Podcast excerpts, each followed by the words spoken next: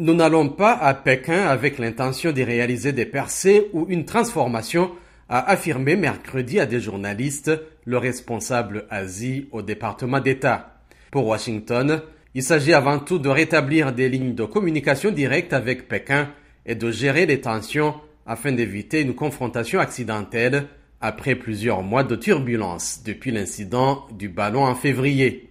Nous n'allons pas baisser la garde s'agissant de nos intérêts ou de nos valeurs ou ne pas chercher à tirer un avantage compétitif durable, indique un haut responsable à la Maison Blanche. Mais les responsables américains disent s'attendre à avoir des conversations directes et sincères avec les autorités chinoises sur l'ensemble des dossiers qui opposent les deux puissances. M. Blinken doit arriver dimanche à Pékin et aura des entretiens avec les responsables chinois, dont son homologue des affaires étrangères. Il devrait en toute probabilité être reçu par le président chinois Xi Jinping, mais la rencontre n'est pas confirmée.